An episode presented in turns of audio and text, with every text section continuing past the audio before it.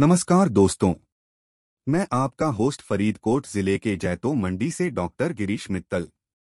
मैं आप सबका स्वागत करता हूँ हमारे पॉडकास्ट टेक्नोलॉजी जगत में। आज बात करेंगे टेक्नो जानकारों का वाद विवाद के बारे में।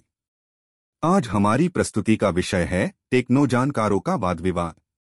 संगठनों और उनके नेतृत्व में टेक्नोलॉजी और साइबर सुरक्षा के मुद्दों पर देश भर में काफ़ी विवाद हुए हैं।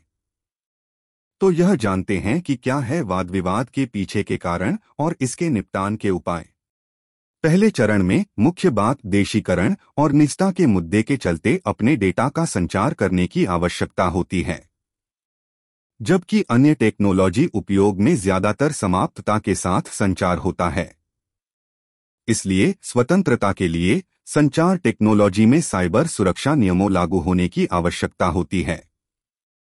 दूसरे चरण में स्पैम फिशिंग मेलवेयर प्रकरण जैसी समस्याओं के समाधान के लिए आपत्तिजनक संचार से बचने के लिए सरकारों के साथ काम करने की ज़रूरत होती है।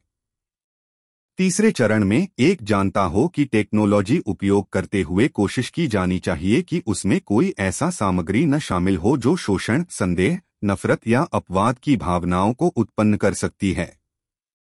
इसके लिए ज़रूरी है कि टेक्नोलॉजी से जुड़ने वालों को कुछ नियमों का पालन करना चाहिए और समूह रचना का आदर करना चाहिए।